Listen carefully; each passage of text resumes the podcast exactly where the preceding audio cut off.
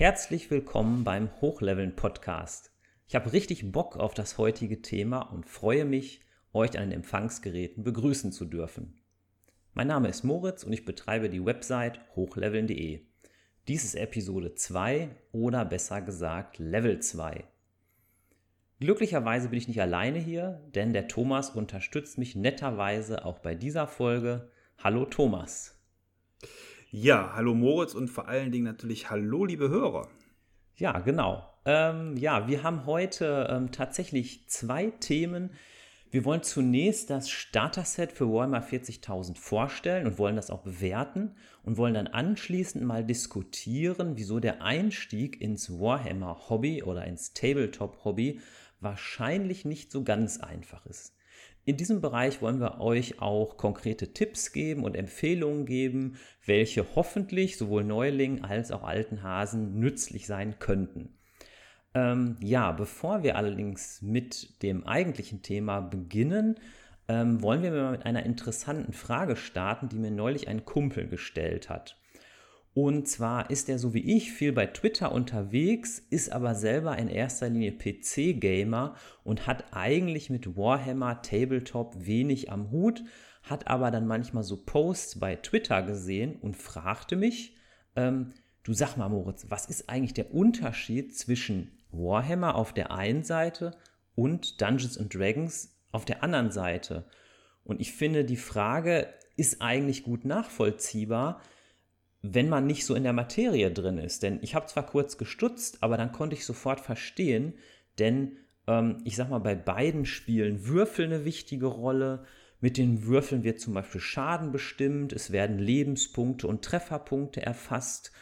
Und wenn man jetzt mal Fotos sieht, vielleicht in Social Media, da sieht man ja durchaus auch Miniaturen und auch durchaus mal Geländeteile. Und ja, Thomas, ich frage dich jetzt einfach mal offen, ähm, wie würdest du denn jetzt versuchen, irgendwie den Unterschied zwischen Pen and Paper, also Dungeons and Dragons, und ich sag mal Wargaming zu erklären? Ja, wirklich eine interessante Frage aus der Sicht des, des Starters ins Hobby. Und äh, wenn man das so von außen erstmal nüchtern betrachtet, könnte man sagen, bei dem einen Hobby muss man am Tisch sitzen, bei dem anderen stehen. das ist so, so vielleicht der optisch äh, größte Unterschied. Aber ja, das Ganze ähm, geht so ein bisschen auch in die Vergangenheit zurück, denn ähm, das äh, Thema äh, Tabletop-Spiel und da würde ich einfach erstmal beides zu einem gewissen Grad dann auch noch zuzählen, gerade wenn man Dungeons and Dragons mit vielen Miniaturen spielt, was ja auch äh, gut funktioniert und auch in der Historie so war, ähm, begründet sich eben darauf, dass ähm, Dungeons and Dragons ja irgendwann Ende der 70er, Anfang der 80er die Regale erobert hat und ähm, dann eine Firma aus England, nämlich Games Workshop, begonnen hat, äh, Miniaturen für das Hobby herzustellen. Äh, so waren also die ersten Games Workshop-Figuren ganz klassische DD-Figuren zum Verbildlichen von den Szenen, die man im Rollenspiel so darstellt. Und ich glaube, es waren auch erst, wenn ich ganz kurz unterbrechen darf, glaube ich, ja mhm. erst auch so die Helden und dann sind wir später, glaube ich, auch erst auf die Idee gekommen, ach, man könnte auch vielleicht Monster und sowas produzieren. Ja, macht Sinn, denn ich glaube, jeder wollte sich ja auch erstmal irgendwo selber darstellen am Spieltisch, um zu zeigen bei Dungeons and Dragons, wenn man eine Stadt erkundet, vielleicht auf der Stadtkarte, wo bin ich gerade oder ähnliches. Und da ist es natürlich cool, wenn man zu seinem Magier auch eine Gandalf-Magier-Figur äh, quasi auf den Tisch stellen kann.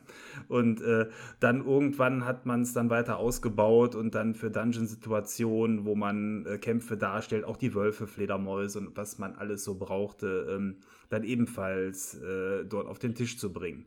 Und ähm, dann hat sich die Sache irgendwann bei Games Workshop, weil sich diese Figuren wirklich äh, im Dutzend verkauft haben, verselbstständigt und man hat überlegt, ein eigenes Spiel zu machen, was aber dann figurenzentriert ist. Und da hat sich die Sache dann auch geteilt, weil ähm, Dungeons and Dragons als Rollenspiel ist ja ein sehr erzählerisches Spiel, wo Kämpfe dann eben auch dargestellt werden und das auch sehr gut mit Figuren. Ähm, und ähm, das Warhammer-Hobby ist ja ein reines Kampfsimulationsspiel, was auch einen ähm, erzählerischen Teil hat. Also so, dass die Schwerpunkte bei beiden Spielen ähm, etwas anders sind. Das eine ist ein Erzählspiel mit taktischen Kämpfen und das andere eben Warhammer ist ein taktisches Kampfspiel mit Story drumherum. So würde ich ganz grob den Unterschied umreißen. Ich denke auch, ne? Also man kann, finde ich, schon irgendwie sagen, die Wurzeln sind eigentlich dieselben, aber sozusagen es gibt einfach heute ähm, verschiedene Schwerpunkte. Ne? Ich würde auch sagen, Warhammer, also wenn ich es jetzt mal ein bisschen vereinfache, Warhammer als Tabletop Wargaming wird ja meistens zu zweit gespielt, also ich sage jetzt meistens eins gegen eins und ich sag mal bei ähm, Pen and Paper Rollenspielen wie Dungeons and Dragons, da sitzt man ja meist zu viert oder zu fünft am Tisch. Eine Person übernimmt die Spielleitung und die anderen ähm, ja, die, die mitspielen, sage ich mal, haben halt jeder einen Charakter, der jeweils dann von dem, von dem entsprechenden Spielenden dann ge gesteuert wird, kann man so sagen. Aber die Parallelen bleiben irgendwie. Ne? Es gibt dicke Regelbücher, die verkauft werden. Die Spielfiguren haben verschiedene Skills. Es gibt ja auch sowas wie Skill-Checks. Gibt es doch eigentlich bei beidem, oder?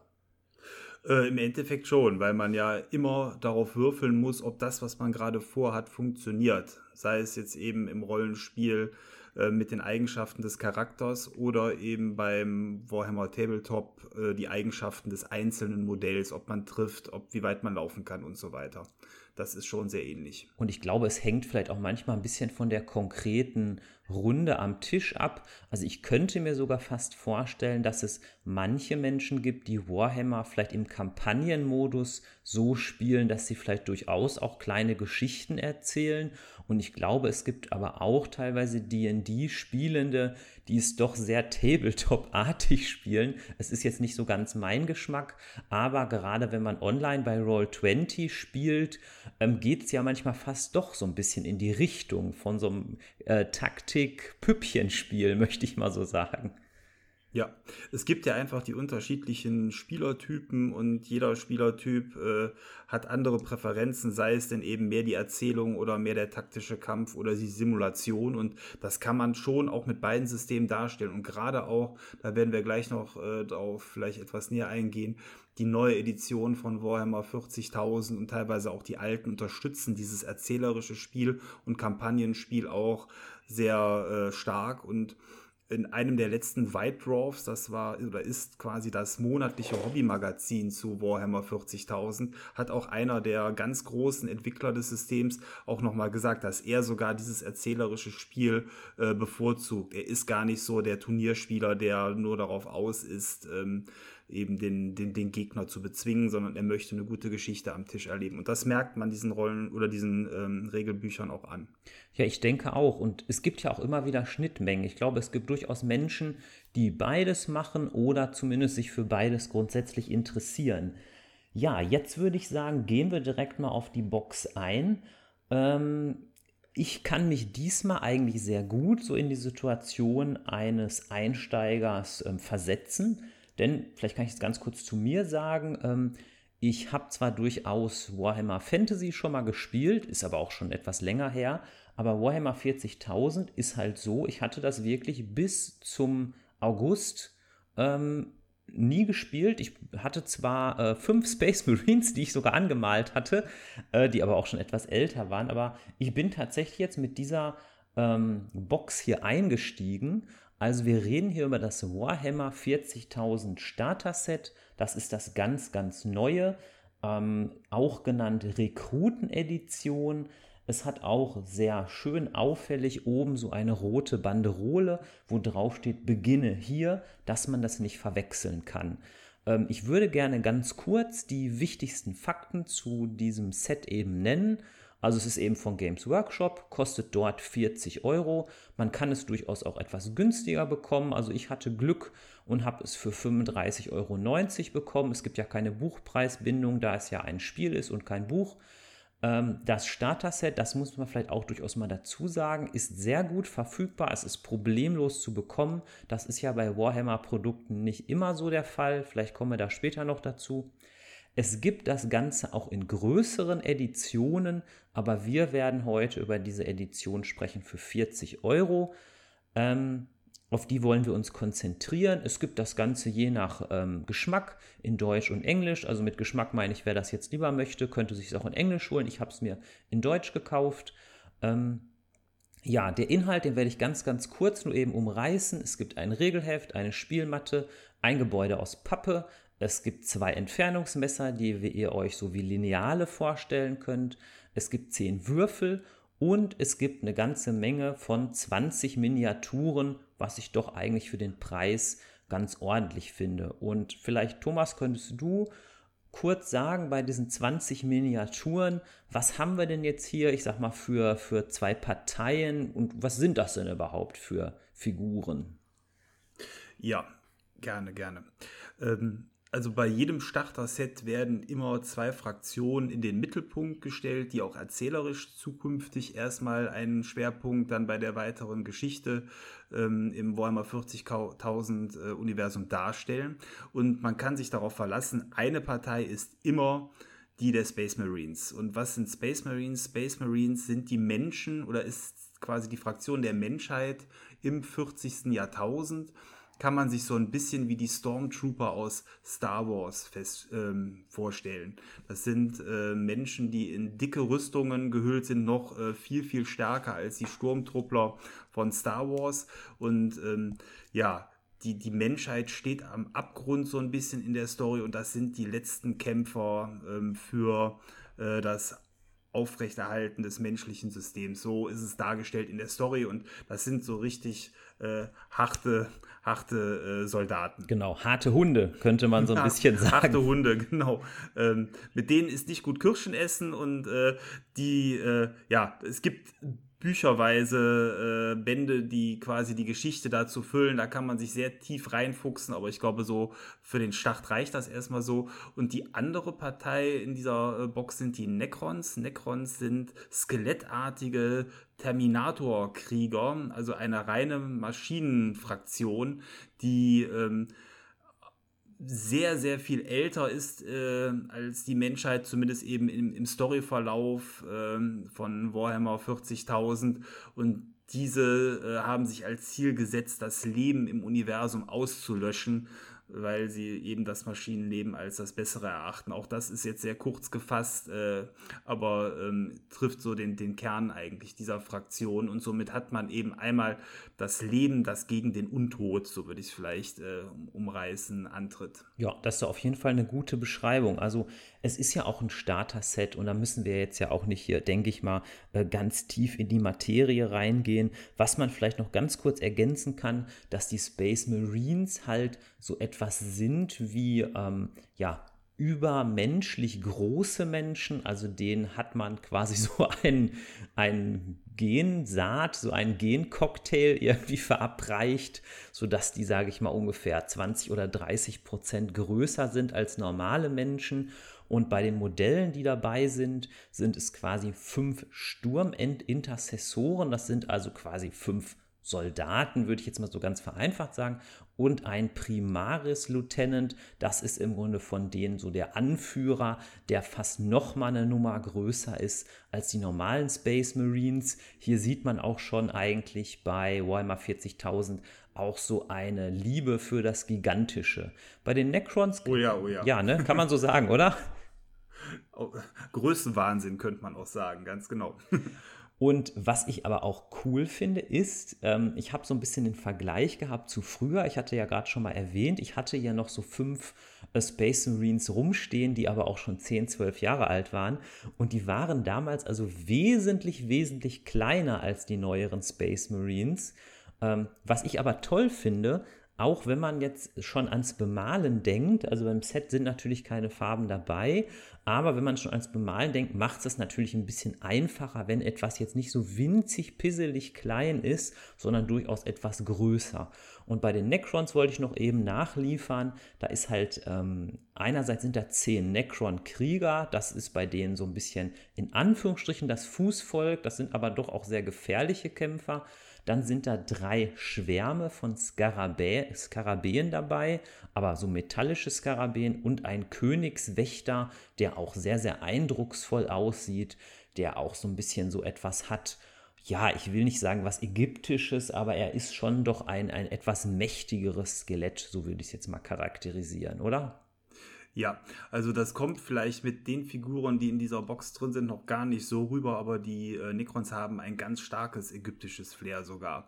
Also es gibt auch fliegende Pyramiden und die Skarabäenschwärme hast du eben schon erwähnt. Also das zieht sich so ein bisschen durch die äh, Armee durch und auch die Symbolik auf den Figuren. Da sind so ankartige Symbole drauf zu finden.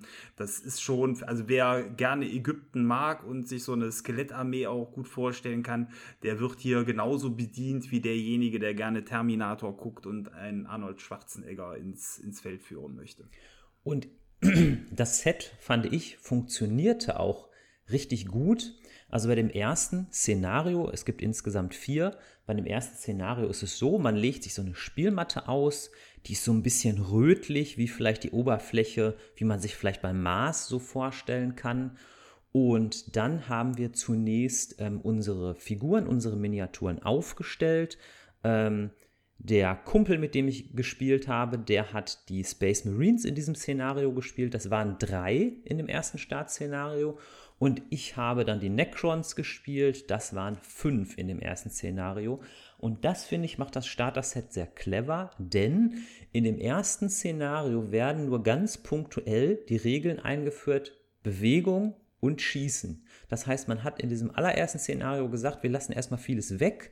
Die drei Space Marines wollen eine wichtige Botschaft oder so überbringen. Die müssen einfach eine Karte der Map erreichen, müssen dahin flitzen. Sie können ein bisschen um sich schießen, aber mehr wollen sie eigentlich gar nicht erreichen. Und die Necrons letztlich ballern eigentlich nur drauf, bewegen sich vielleicht auch ein bisschen, um erstmal wirklich diese, diese Phasen ähm, kennenzulernen.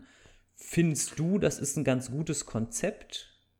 Ja, also es ist so, das muss man äh, auch ganz deutlich sagen, Warhammer ist kein einfaches Spiel.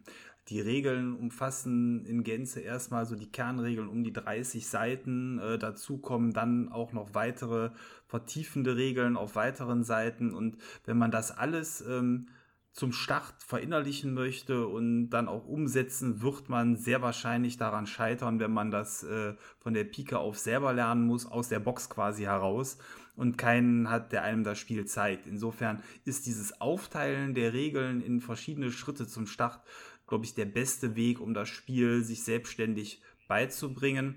Ähm, es gibt natürlich wie für alles da auch YouTube-Videos, die man durchaus empfehlen kann, um sich das Spiel von anderen erklären zu lassen. Aber so diese Schrittigkeit in der Box macht also wirklich Sinn und nimmt den Startspieler äh, an die Hand. Und äh, das ist, glaube ich, äh, der beste Weg, um das Spiel zu lernen. Und was ich auch ganz nice fand, war, dass ähm, da sind auch so Datasheets oder Character Sheets, ich weiß nicht, wie sie genau heißen. Ähm, da äh, genau, Datasheets. Datasheets, ne?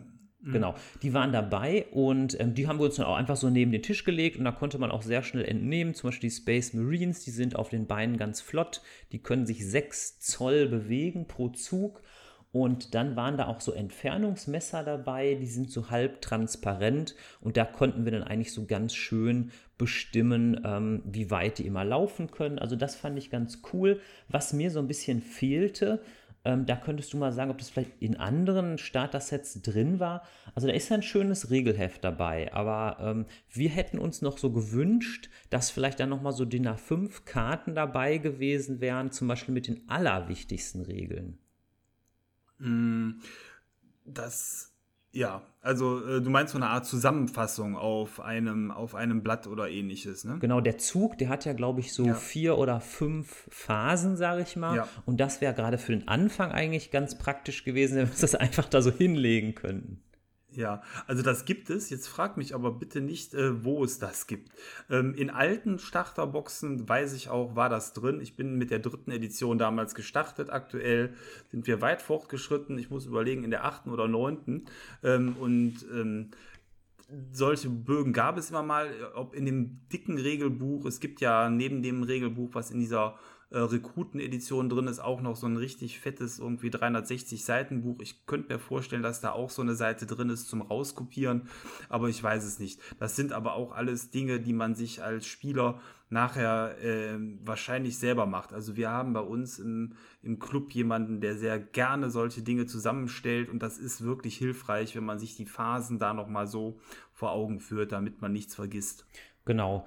Ähm, vieles kann man sich ja auch recht schnell merken. Also ähm, zum Beispiel, was wichtig ist bei ähm, Warhammer 40.000, wenn jetzt beispielsweise ein Necron auf einen Space Marine schießt, guckt man erst, ob der trifft und danach guckt man halt, ob der Space Marine verwundet wird. Und dazu muss man halt zum Beispiel dann vergleichen, die Stärke der Waffe mit der Widerstandskraft von dem Space Marine. Und da gibt es auch so eine kleine Tabelle. Aber da habe ich an dem Abend schon gemerkt, dass wir am Ende des Spielabends eigentlich dieses schon im Kopf hatten, weil es doch eigentlich recht äh, eingängig war. Ja, also das Tolle ist, dass man bei Warhammer 40.000 alles mit einem sechsseitigen Würfel spielt. Ja. Also man braucht sich an keine 20, zehnseitigen, achtseitigen Würfel gewöhnen. Wer wirklich äh, neu ins Hobby reinsteigt und vorher nur gekniffelt hat, wird da keinen Kulturschock erleben. Ähm, auf der anderen Seite, was äh, uns damals total verwirrt hat, äh, war, dass man dieses Spiel mit Zoll misst. Ja. Also eben der äh, englischen Maßeinheit. Und wenn man keine Ahnung von dieser Maßeinheit so vom Gefühl her hat, dann war es tatsächlich auch schwierig abzuschätzen, immer wie weit ist das jetzt. Das hat eine Zeit gedauert bei uns, bis wir da ein Gespür für entwickelt hatten. Ja, das war aber auch etwas, was ich am Anfang irgendwie aber auch cool fand. Also es ist so eine Mischung aus beiden. Ne? Man muss sich erstmal ein bisschen ja. reinfuchsen, aber irgendwie ist es auch was Cooles. Ja, heute darf man auch messen. Es ist so, dass man bei den älteren Editionen schätzen musste. Dann wüsste man, meine Waffe kann 20 Zoll weit schießen. Ich durfte aber nicht messen, bis ich sage, ich schieße auf einen Gegner, ob der innerhalb von 20 Zoll steht. Das hat damals, das war eine echte Herausforderung für uns. Mittlerweile in den neueren Editionen hat man das scheinbar international etwas gebügelt. Mittlerweile darf man messen. Ja. Aber das hatte seinen Reiz damals. Stimmt, da gab es auch, glaube ich, sowas, da konnte man Ansturm ansagen, quasi so, ich möchte jetzt anstürmen, so Charge Charge und musste hoffen, dass die dann auch wirklich so weit stürmen, die Einheiten. Ja, ganz genau. Also es ist so ein bisschen äh, international spielfreundlicher geworden, aber das ist, glaube ich, so eigentlich der einzige kleine Kulturschock, den das Spiel mit sich bringt, eben dass alles in Zoll gemessen wird. Ja, also ich zähle noch mal ganz kurz auf, um noch mal kurz zu der konkreten Box zurückzukommen, was mir gut gefällt. Also ich finde, das Preis-Leistungs-Verhältnis ist sehr gut. Denn alleine schon die Space Marines, also nein, man muss dazu sagen, bei Games Workshop sind leider die Preise relativ hoch, da muss man realistisch sein. Aber wenn die Box 35 bis 40 Euro kostet, sind alleine schon diese Figuren der Space Marines, die dabei sind, die sind das im Prinzip wert. Und ich finde auch eigentlich, ähm, dass man mit dieser Box, so wie sie ist, mindestens zwei Spielabende bestreiten kann, weil es gibt immerhin vier Szenarien. Ähm, was ich auch ganz schön finde, ist, dass es eine vorgezeichnete Storyline gibt, die auch so ein Kampagnenspiel zumindest andeutet. Das hat mir gut gefallen. Die verschiedenen Missionen wurden auch so recht, ähm, ja, halbwegs sinnvoll miteinander verknüpft. Und ich fand auch so die Einführung der Regeln sehr gut, weil das immer so Schritt für Schritt und peu à peu gemacht wurde und das ergab, fand ich jetzt ein recht atmosphärisches Spiel und noch ergänzt mit diesen hervorragenden Artworks und diesem hervorragenden Layout. Ja, also das Layout des Spiels sucht seinesgleichen. Ich glaube, da gibt es nicht viel im Hobbybereich, was ähm, schönere Bilder liefert. Ich meine, auch die internationale Rollenspielkonkurrenz hat ja mittlerweile nachgezogen. Da ist ja auch alles in Farbe und bunt. Aber ähm, ja, nee, das ist schon sehr, sehr gut gemacht. Wo du aber gerade das Thema Farbe ansprichst, da muss man auch ganz klar sagen, das, was man alles so verführerisch auf der Schachtel sieht, ist eigentlich nicht der Inhalt des Spiels. Man bekommt ähm, graue, aus grauem Plastik bestehende ähm, Gussrahmen, wo man die Figuren selber heraustrennen muss. Man muss sie basteln und man muss sie natürlich auch selber bemalen. Äh, die dazugehörigen Werkzeuge und Farben liegen der Box nicht bei. Das wird den Preisrahmen sprengen. Insofern, äh, wenn man die Box kauft, darf man nicht enttäuscht sein, dass man da noch ein bisschen mehr Arbeit reinstecken muss. Dann hat man aber auch anders, ähm, als du eben den Spielwert bemessen hast mit zwei Abenden, deutlich mehr Zeit, die man tatsächlich mit der Box verbringen kann. Also wenn man das alles schön macht und so, bastelt und bemalt, wie es auf der Box drauf ist, kann man da auch locker zwei Wochen mit verbringen, jeden Abend. Wenn man hinten auf die Box guckt, das passt zu dem, was du gerade gesagt hast, finde ich eine Sache auch tatsächlich ein bisschen unfair. Ähm, da haben die ein bisschen wie so ein Ampelsystem, haben quasi grün, dass man die Miniaturen zusammenstecken kann. Okay, stimmt. Haben mit gelb Werkzeug benötigt. Finde ich auch fair, dass es drauf ist. Ich persönlich hätte mir noch gewünscht, irgendwie rot oder auch gelb, no paints included. Also das hätte ich persönlich eigentlich fair gefunden, weil wenn man das wirklich als, als Starter-Set betrachtet, ähm, finde ich, müsste so ein Hinweis nochmal etwas deutlicher auch da drauf. Das wäre tatsächlich dann fair. Ich habe die Box jetzt ja im Gegensatz zu dir nicht vor mir. Sind denn die grauen äh, Figuren aus dem grauen Gussrahmen da auch drauf abgebildet auf der Rückseite oder sind die alle in farbig? Die sind alle in Farbe. Also das ähm, kann halt auch irreführend sein. Ne? Also es steht natürlich im Kleingedruckten, dass die Sachen ähm, nicht bemalt sind und zusammengebaut werden müssen. Aber man hätte, finde ich, tatsächlich entweder hier irgendwo mal einen Gussrahmen abbilden müssen oder man hätte halt bei dieser Ampel, die ich gerade versucht habe zu beschreiben, halt zumindest nochmal irgendwie rot, no paints included, keine Farben enthalten. Ähm, weil das finde ich so ein bisschen ähm, ja, fragwürdig. Was ich mich zusätzlich noch gefragt habe, bei ähm, Age of Sigma, das ist das Fantasy äh, Pendant, sage ich mal, von diesem Spiel, hatten die mal versucht, ähm, die, ähm, die eine Armee in einem Starter-Set aus ähm, blauem Plastik zu drucken oder zu produzieren und die andere aus goldenem Plastik. Das hat sich aber, glaube ich, nicht durchgesetzt. Ähm, wie fändest du so eine Idee für Einsteiger oder meinst du, das haben die auch aus wirtschaftlichen Gründen einfach nicht mehr gemacht? Ähm, ich habe das Gerücht gehört, ähm, wobei ich da keine Ahnung von der Materie habe, aber so ist es mir zugetragen worden, dass das farbige Plastik, warum auch immer, sich nicht so gut ähm, drucken lässt ah. in Gussrahmen wie das Graue. Ähm, ob das wirklich stimmt, vielleicht kann der ein oder andere Hörer da einen Kommentar zu hinterlassen, ähm, ob er da mehr Ahnung von der Materialkunde äh, hat äh, in Bezug auf das Plastik. Aber ähm, es hörte sich für mich zumindest sinnvoll an, weil ansonsten wüsste ich nicht, warum man das alles in diesem schnöden Grau macht. Es wäre natürlich toll, wenn jede Fraktion einfach seine eigene Farbe bekäme dann hätte man von vornherein zumindest so ein bisschen was auf dem Tisch. Genau, das war halt bei der Age of Sigma Box, aber nicht bei der ganz, ganz neuen, sondern bei der davor. Und ich fand eigentlich grundsätzlich die Idee eigentlich ganz cool, weil als Neueinsteigerin oder Einsteiger müsste man natürlich wissen, Alleine, wenn ich jetzt schon sage, ich sprühe meine Space Marines blau ein mit einer Sprühgrundierung und sprühe meine Necrons silbern ein, muss ich dafür, sage ich mal, schon ungefähr 30 Euro rechnen, würde ich mal so sagen. Äh, ja, man kann grob 15 Euro pro Sprühfarbe ähm, berechnen und da ist es auch wichtig, als kleiner Tipp, wirklich passende Miniaturensprühfarbe zu nehmen und nicht die aus dem Baumarkt. Genau. Die Genau. Es, es gibt, was ich zumindest positiv finde, es gibt für die Necrons ein Farbset. Also wer jetzt wirklich jetzt sagt, boah, Necrons gefällt mir richtig gut, ähm, da sind, glaube ich, sechs Farben ungefähr drin und nochmal drei Figuren. Das kostet aber immerhin auch 30 Euro. Das heißt, man müsste schon wirklich nochmal rechnen, die Box kostet zwar nur 40 Euro, aber jetzt egal wie man es rechnet, für die Farben braucht man mindestens 50 Euro, würde ich mal sagen. Mindestens. Ja. Jetzt haben wir schon so viel über Preise gesprochen. Ich würde jetzt sagen, mal ein bisschen Butter bei die Fische. Was kostet denn Warhammer? Also ich glaube, man muss ganz deutlich sagen, Warhammer ist kein günstiges Hobby. Nein. So verführerisch wie diese 40 Euro Einstiegsbox ist, die einen wirklich tollen Wert liefert für das, was da drin ist. Ähm, wenn man ernsthaft ins Hobby einsteigen will und auch so perspektivisch guckt, wo lande ich denn dann mal, wenn ich dann irgendwann den Tisch so fülle, wie man es auf den Bildern in den Büchern sieht oder vielleicht im Spielladen am, am Tisch gesehen hat. Ich würde ganz grob sagen, pro Armee sind 400 Euro zu investieren, nach oben hin keine Grenzen gesetzt ähm, und an Material mit Farben, anderem Pinsel, äh, Schneidewerkzeuge, da kann man auch noch mal locker einen Hunderter lassen. Also ich glaube, ähm, das Ganze wächst natürlich, man, man startet ja nicht von 0 auf 100, aber ähm, man wird dort landen. Also wenn man das Hobby betreten will, muss einem klar sein, am Ende wird man diese Summe ziemlich sicher ausgegeben haben. Es sei denn, das gibt es natürlich auch, man kauft die Sachen schon bemalt und fertig irgendwo auf Ebay oder auf einer anderen äh, Tauschbörse.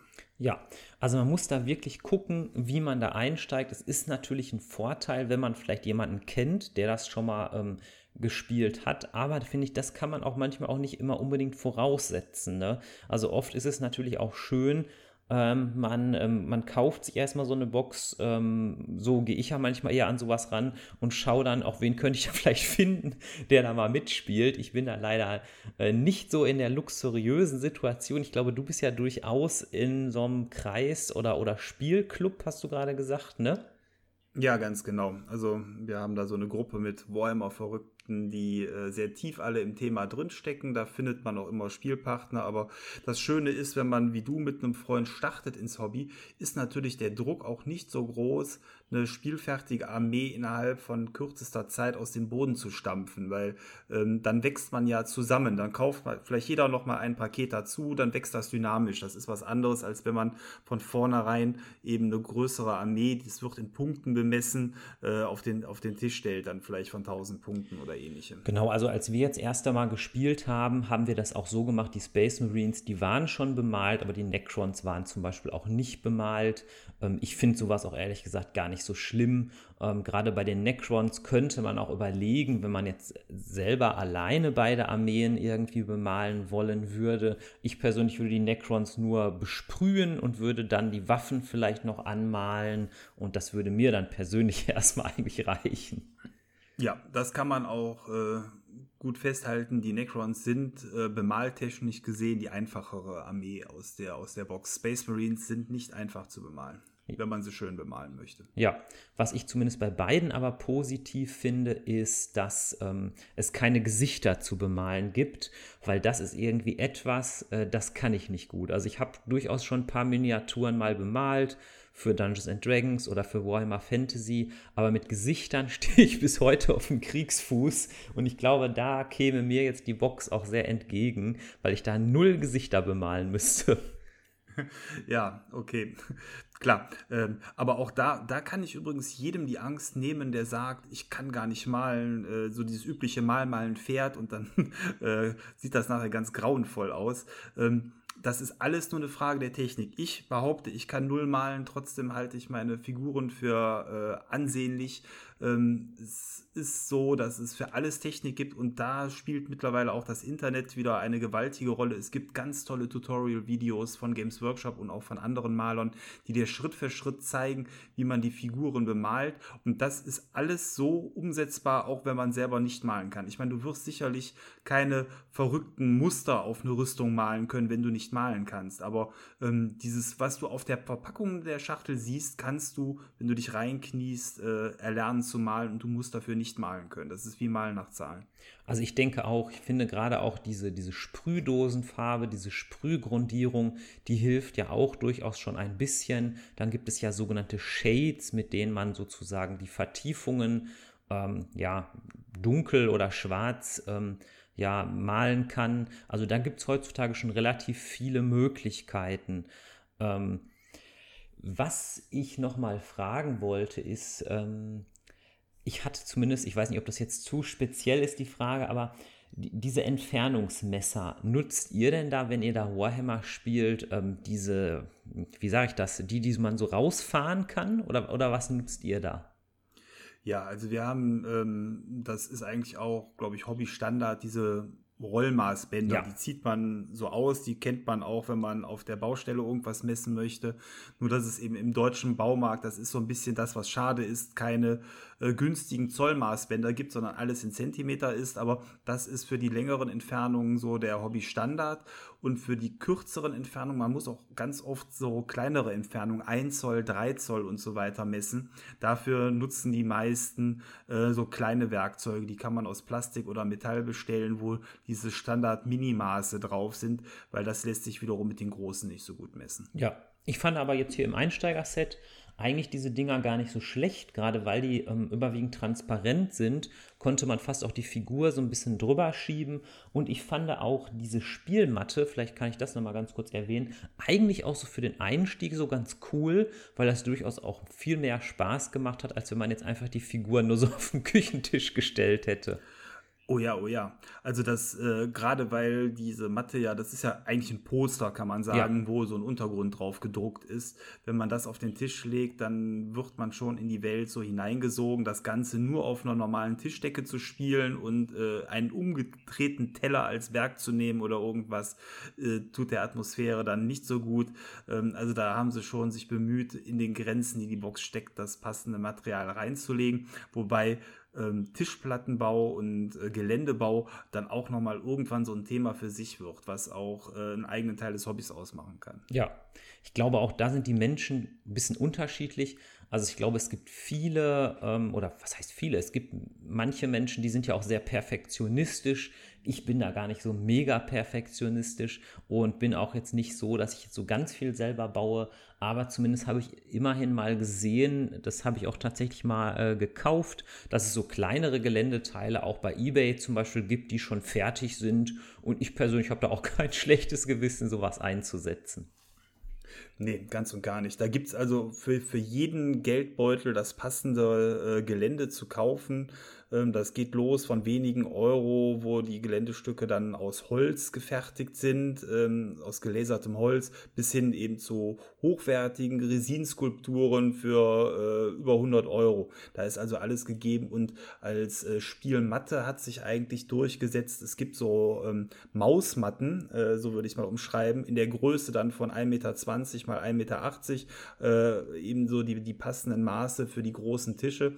Die sind ganz toll bedruckt, bedruckt. da kann man perfekt die Figuren drauf schieben, da kippelt nichts und äh, wenn man darauf würfelt, klackert es nicht. Also das ist eigentlich so das, was man äh, da mittlerweile äh, viel benutzt. Die kosten so grob 70 Euro. Okay, ja, ich hatte ähm, noch gesehen, also zumindest kenne ich das so von Warhammer Fantasy. Es gibt ja diese Grasmatten, die man, glaube ich, auch so im Modellbau benutzt.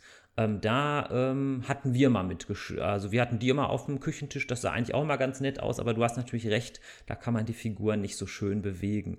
Ja, ähm, ich würde ganz gerne einerseits kurz ein Fazit zu der Box ziehen und dann haben wir noch eine ganz kurze Frage.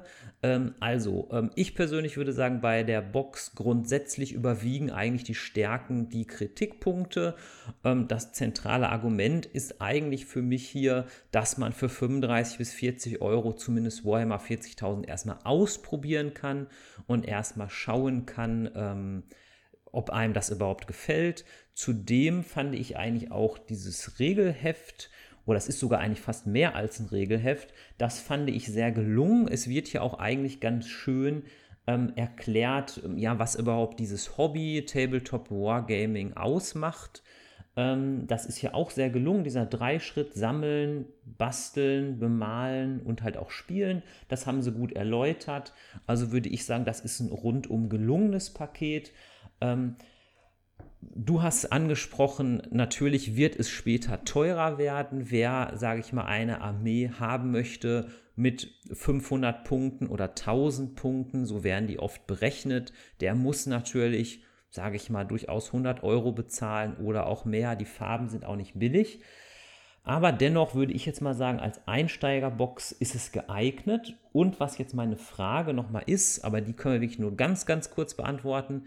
Ähm, es gibt ja als, als ja, vielleicht Konkurrenzprodukt, ist aber auch von Games Workshop, auch noch Kill Team. Das ist ja ein Konzept, was erstmal davon ausgeht, dass ich mit weniger Figuren spiele. Ähm, und da ist vielleicht nochmal die Frage zum Schluss, ähm, wenn ich jetzt das noch nie gemacht habe, wäre dann vielleicht doch nicht vielleicht Kill Team der bessere Einstieg? Ja, also Kill Team ist ähm, der, der Mini-Ableger äh, von Warhammer 40.000 und hier ist der Fokus darauf, ein spielfertiges ähm, ja, Spiel mit, mit vielleicht grob äh, bis zu zehn Figuren pro Fraktion darzustellen. Und das gelingt ähm, dem Spiel sehr gut. Da ist momentan auch eine komplett neue Edition in der Mache. Die wird per Zufall äh, eine Woche nach der Aufnahme hier äh, statt ähm, herauskommen. Das ist also so grob Ende August 2021, äh, sodass sich jetzt auch ein Einstieg hier sehr gut ermöglicht. Ähm, ich glaube, wenn man ähm, nicht so viel Geld investieren möchte, ist das die bessere Wahl, weil man hier das spielfertigere Produkt bekommt mit einem überschaubaren äh, Einsatz eben und man hat trotzdem genauso viel Spaß. Also wir äh, haben sehr lange sehr viel Killteam gespielt, einfach weil man hier auch mal andere Fraktionen für wenig Geld oder vergleichsweise wenig Geld ausprobieren kann. Ähm, es ist äh, auch ein Spiel, was einen gut anderthalb Stunden beschäftigen kann pro Runde. Also das bietet sehr viel, aber mit weniger ähm, Einsatz, sowohl was Basteln als auch eben Geld eingeht. Genau, also ich ähm, habe mir auch Killteam angeschaut, also online. Ich habe davon jetzt hier nichts im Hause. Ähm, ich stimme dir grundsätzlich zu. Was mir aufgefallen ist, es hat aber eher was wahrscheinlich mit Games Workshop zu tun. Bei Killteam ist teilweise die Verfügbarkeit nicht so gut. Es ist teilweise ein bisschen schwierig, an die Starter-Sets zu kommen. Ich habe auch manchmal ein bisschen das Gefühl gehabt, dass natürlich da die Einstiegshürde auch erstmal durch den Startpreis ein bisschen höher ist. Ja, man kriegt mehr, aber muss natürlich auch erstmal ein bisschen was investieren. Ich kann es jetzt nicht perfekt zitieren, aber ich glaube, die neue Kill-Team-Box, die jetzt kommen soll, die kostet, glaube ich, zwischen 100 und 200 Euro, oder? Ähm, die kostet so grob 130 Euro bei freien Händlern und 150 bei Games Workshop selber. Ähm, da hat man dann aber tatsächlich alles drin, um ein fertiges Spiel zu spielen. Das ist äh, vielleicht äh, der teurere, aber fairere Preis. Ja. Und was ich aber überhaupt auch nicht weiß, ähm, das hatte jemand bei Twitter geschrieben, der hatte geschrieben, bei Killteam würde ihn auch so ein bisschen stören. In manchen Runden wird sehr, sehr viel gewürfelt und es passiert sehr, sehr wenig, ähm, während wir halt in dieser Runde, ich kann ja jetzt nur von Warhammer 40.000 berichten, da ging es eigentlich schon so ab. Also da wurde ziemlich schnell auch mal einer erschossen und dann der nächste. Ähm, das kann ich aber jetzt so nicht einschätzen. Ähm, ja, ich glaube, das ist so ein generelles Problem von, von Warhammer 40.000. Gerade wenn man Massenarmeen spielt, wenn man jetzt Orks hat, dann werden mal schnell 60 Würfel gewürfelt Boah. und am Ende fallen drei gegnerische Figuren um, wenn überhaupt. Also das ist so ein Problem, wenn man so will, ähm, des Spielsystems, weil eben die Armeen, die auf Masse setzen, natürlich nicht die fünf Space Marines sofort alle umholzen dürfen. Deswegen äh, sind die Wahrscheinlichkeiten so gestrickt, dass mit viel Aufwand wenig herauskommt. Aber das muss einem auch zusagen, wenn man so eine Armee spielt wie Orks, dann sollte man das vorher wissen. Dann hat man aber vielleicht Spaß daran, 60 Würfel zu schmeißen. Ja. Ja, insgesamt hoffen wir, wir konnten ein bisschen euer Interesse wecken. Ähm, besucht sehr gerne auch meine Website hochleveln.de. Auch dort habe ich durchaus einiges oder zumindest ein bisschen was schon über Warhammer geschrieben. Es gibt zum Beispiel so einen kleinen Beitrag, der heißt Faszination Warhammer. Ähm, über Feedback hier ähm, zu dem Podcast. Da freue ich mich. Das könnt ihr über meine Website hinterlassen, hochleveln.de oder ihr könnt es mir auch gerne über Twitter schreiben an mo-böger. Ähm, ja, und ähm, Thomas, hast du noch irgendwelche letzten Worte? Nee, eigentlich nicht. Insofern wünsche ich eigentlich den Hörern jetzt nur noch äh, viel Vergnügen mit dem Hineinschnuppern ins Warhammer-Universum, wenn ihr es bisher noch nicht gemacht habt und ansonsten viel Würfelglück, wenn ihr schon spielt. Ja. Also alles Gute, bis dann, ciao. Vielen, vielen Dank, bis zum nächsten Mal.